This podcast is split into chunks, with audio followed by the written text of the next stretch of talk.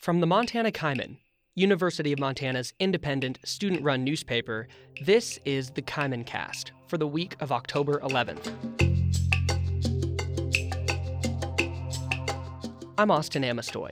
In August, 4 women filed a Title IX lawsuit against UM alleging sex discrimination. Weeks later, new allegations emerged that leaders at the School of Law discouraged students and professors from coming forward with their own Title IX complaints. The law school's deans have since resigned, and the university has stated it intends to launch an independent investigation into the complaints.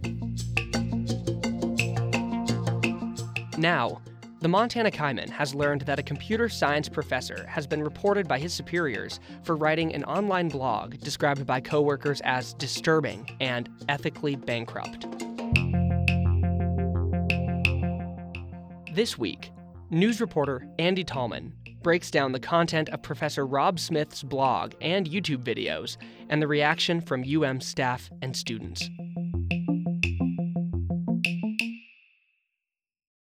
Well, Andy, welcome to the Kaimin Cast, where we're not talking about bears this time, despite the tease from last week, and that's because we had a pretty remarkable story drop into our laps, so the bears are going to have to wait a little longer.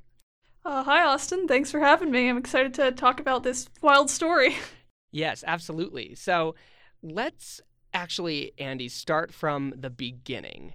Tell me how the Kaimin first became aware of this UM professor's trail of, I guess, controversial online writings. It originally came in our Slack channel from Mariah, who got it from her boss. We don't know where her boss got it from, but we know that the original person who came across it was Jesse Johnson, who's the chair of the computer science department at UM. And we know that on September 17th, he sent it to his coworkers. He sent it, I believe, to the UM legal counsel and to the deans. And so he reported it as soon as he found it. Not as soon as he found it, as soon as he found that specific post. So it was a particular post from this blog that prompted Johnson to bring it to the attention of the university. Is that correct? Yes, it was the post entitled "The Problem with the Women." So the story of how this blog kind of got reported is a little bit complex, but one thing that we do know is that Johnson knew about the blog. And I'm wondering, Andy, if you could tell us in any detail that you can how Johnson actually came across the blog in the first place. He mentioned that back in 2017, when Rob Smith was up for tenure, he went through the blog. He said at the time he thought it was just like fundamentalist Mormon theology. And he also, at the time, the blog didn't link to a YouTube channel with Rob's voice in it. So Johnson didn't have any way to know that it was that same Rob Smith. So it didn't like come up in his tenure opinion to the dean. So he's been aware of the blog, just not these posts for a while. So the reason, if Johnson's been aware of this blog since at least 2017, the reason he hasn't reported it in those intervening years is because a lot of the more, controversial posts and the link to the YouTube channel that Smith runs didn't come until later, after the tenure process was unfolding. Is that right? Yeah. Before we get into the nitty-gritty of the blog, Andy, and there is some nitty-gritty to get into, let's take a step back. Who is this professor at the center of this controversial online blog? His name is Rob Smith. He is a computer science professor at University of Montana. From the sound of it, the classes he teaches varies because there are only 6 faculty in that department, so they go through it a lot. This year, I believe he's teaching an intro to computer science class and a computer ethics and society class.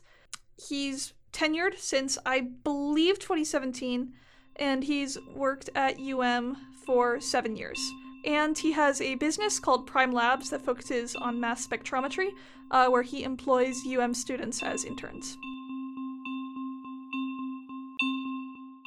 Okay, so that's who Rob Smith is. And we should note that in addition to his blog, as you mentioned, he also hosted a YouTube channel where he discussed many of the same topics that he covered on the blog. So, Andy, I want you to break down the main content of Smith's blog and videos, and as you do that, we'll illustrate some of what Smith said using quotes from a YouTube video on his channel titled Men, Women, Biology, and Age. This presentation is going to be about men, women, biology, and age. I'm going to give you a warning that even though this presentation is based on biological fact, there will be a lot of facts that are either things that you've never heard of or thought about, or things that directly contradict your cultural traditions. And I'm sorry, but I'm not sorry. I've kind of been lost in the sauce of this blog for so long that, like, the sort of big one, the big fish, the white whale I've been wrestling. This is a specific blog post on his blog? Yes, this is one post. One post, titled... this is Isaiah 3, part 2, The Problem with the Women. And so there are many elements of female character, and I went over a list of these, that are wonderful things. They're absolutely wonderful. And they're prizes, and they make the world a better place. And for some reason, the world really diminishes the value of these things today. They're seen as... and he references that Isaiah 3 and 4 in the Bible reference a prophecy of a future people who would be so sinful as to, like, trigger the apocalypse. And he seems to think that modern society matches this description. And one of these reasons that modern society matches these descriptions is because of the failings of modern-day women. So, for instance, feminism, the idea that men and women are equal, is a failing of modern women. He says that men and women are not equal, they have differences, that women are genetically, like, physically inferior to men, not as strong, that women will always make decisions based on feelings rather than logic, that women and men's IQ is distributed differently. So this post, it has some interesting takes about the role of women in our society. Now, from my understanding, a lot of Smith's talk is about the roles of men and women. You know, what other ways does he seem to differentiate men from women in these posts? Well, he says that a man's value goes up over time as he gains wisdom and earning potential, and a woman's value goes down over time because her physical attractiveness peaks at age 16.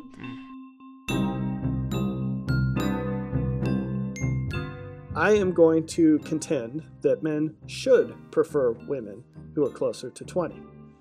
The reason is there is a window of time associated with premenopause. And for the man, it is very likely that he will not have a better window of time with his wife.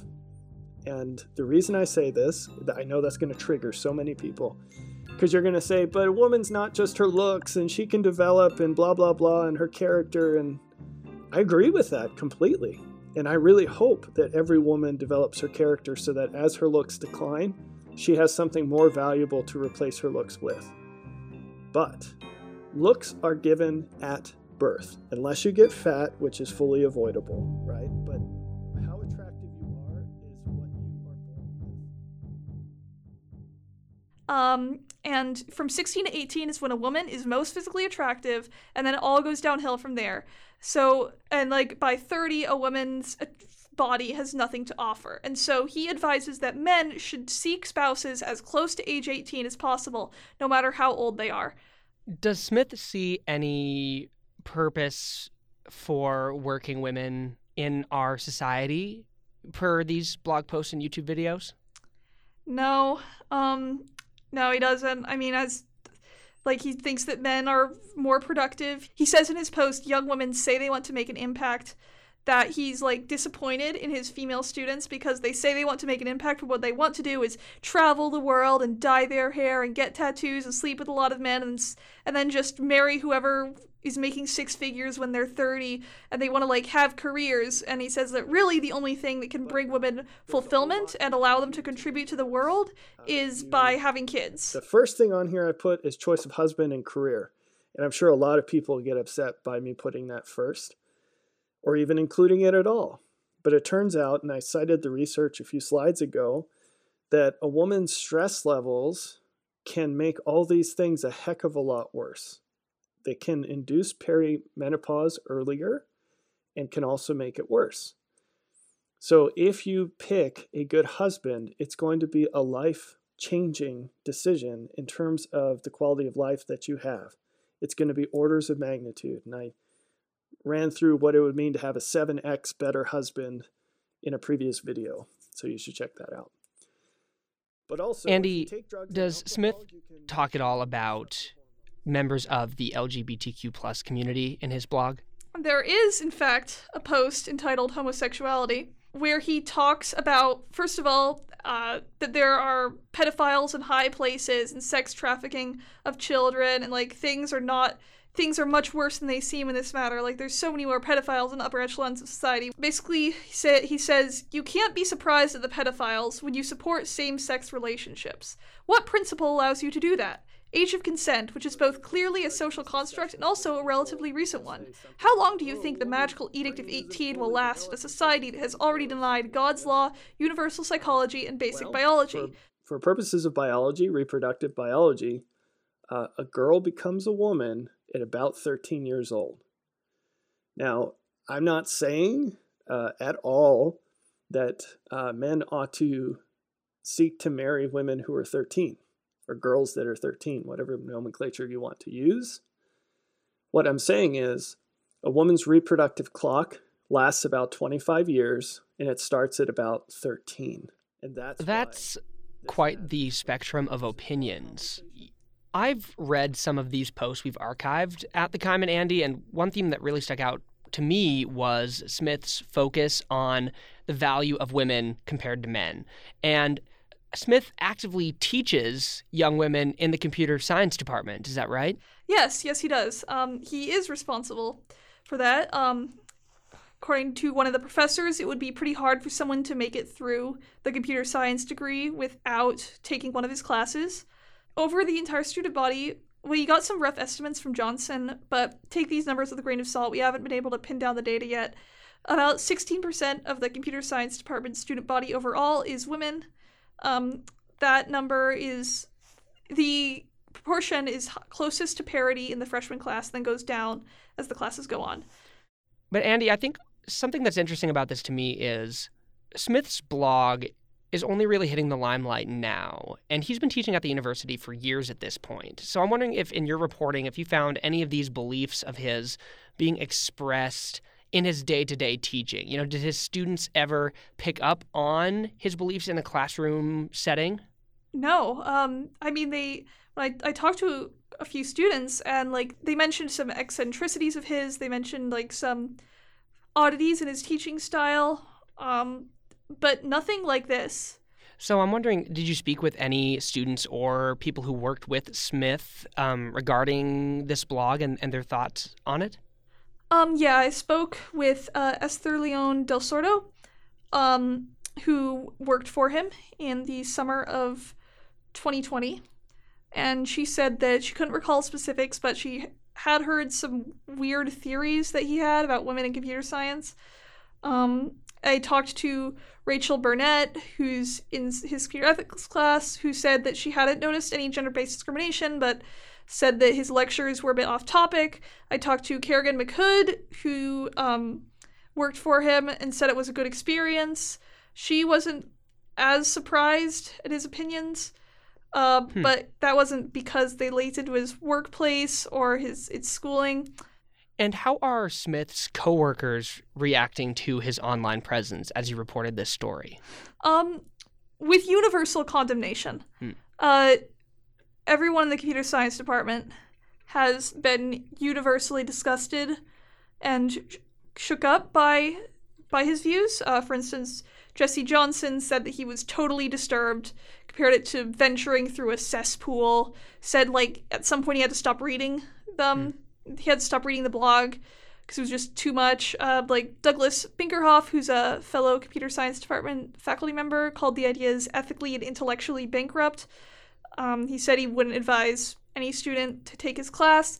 Patricia Deuce, who has had an office next to Smith for the last 6 years, said she was starting to check in on students, said that students were disturbed and shook up, and then said that she herself was disturbed that, like, as a woman in STEM, like, she wouldn't be comfortable taking his class after this.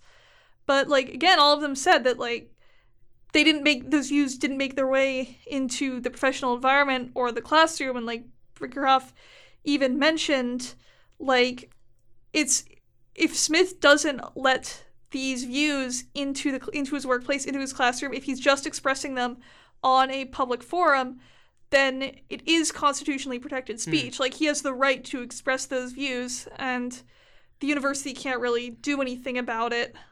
And yet, Andy, it feels like the university and maybe the computer science department are at a bit of an impasse regarding this situation, because despite the protected status of Smith's online speech, his superior, Jesse Johnson, the head of the department, still reported him to the university for these writings.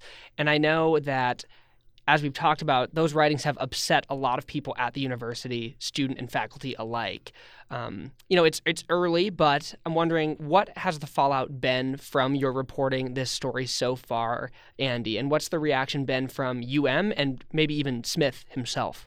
First of all, UM can't do anything unless a Title IX does something and finds that he crossed the line into discrimination and harassment. So that's where we're at. I talked to Dave Kuntz. He said that, like, I remember I asked him if he'd read the blog post, and he just goes, unfortunately, yes. Like, he was saying that these views run completely antithetical to what the university stands for, but, like, also their hands are tied. Johnson was saying that if Rob Smith stays at the university, that he should be removed from public-facing roles, including teaching. But, like, I asked Dave Kuntz about that, and he said that's a possibility if Title IX finds anything. Another big thing is, like you mentioned, gender discrimination at this university has kind of been in the spotlight this year. From the lawsuit to the stuff going on over at the School of Law.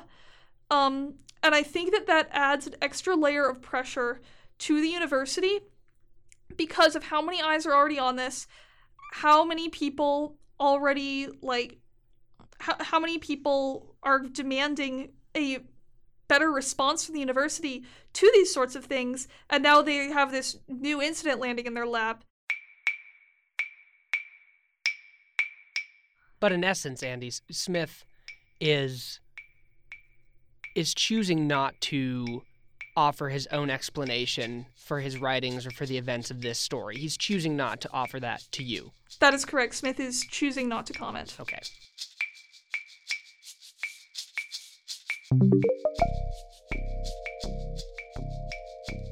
So the university says its hands are tied basically because Smith's online writings can't rise to a violation of Title IX on their own unless someone files a complaint that can prove his online beliefs made their way into the classroom in a discriminatory way.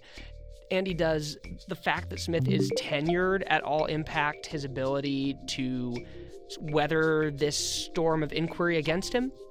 Honestly, like, the idea of tenure didn't really come up when I was talking about, like, what the next steps are. Ultimately, the requirements for dismissal and the collective bargaining agreement are the same. Like, ultimately, it does not matter if he's tenured here. A non-tenured professor would still have the same First Amendment right to say misogynist things on the internet about their students.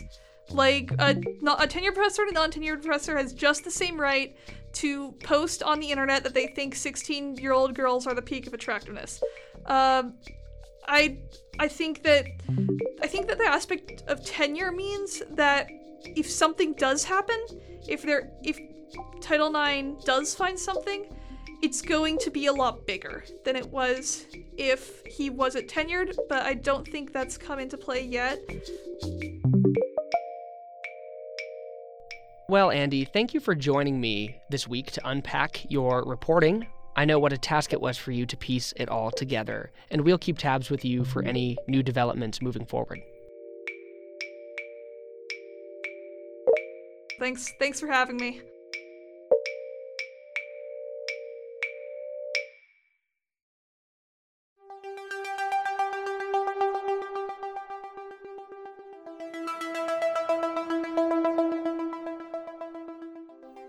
While Smith repeatedly denied requests to comment on this story, his blog posts were recently taken down and his YouTube videos dealing with gender made private. However, the Kaimin saved screenshots of many of Smith's blog posts and downloaded several of his YouTube videos, which are now accessible on our website, montanakaimin.com. You can read Andy's full report on Rob Smith's blog and the fallout from students and staff right now on our website. The Kaimin Cast is produced and edited by me, Austin Amestoy. Reporting by Andy Tallman.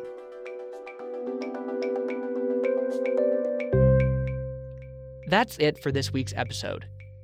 Next time, I promised you bears, and they're still coming, so let's try this again. Bears, I will see you there.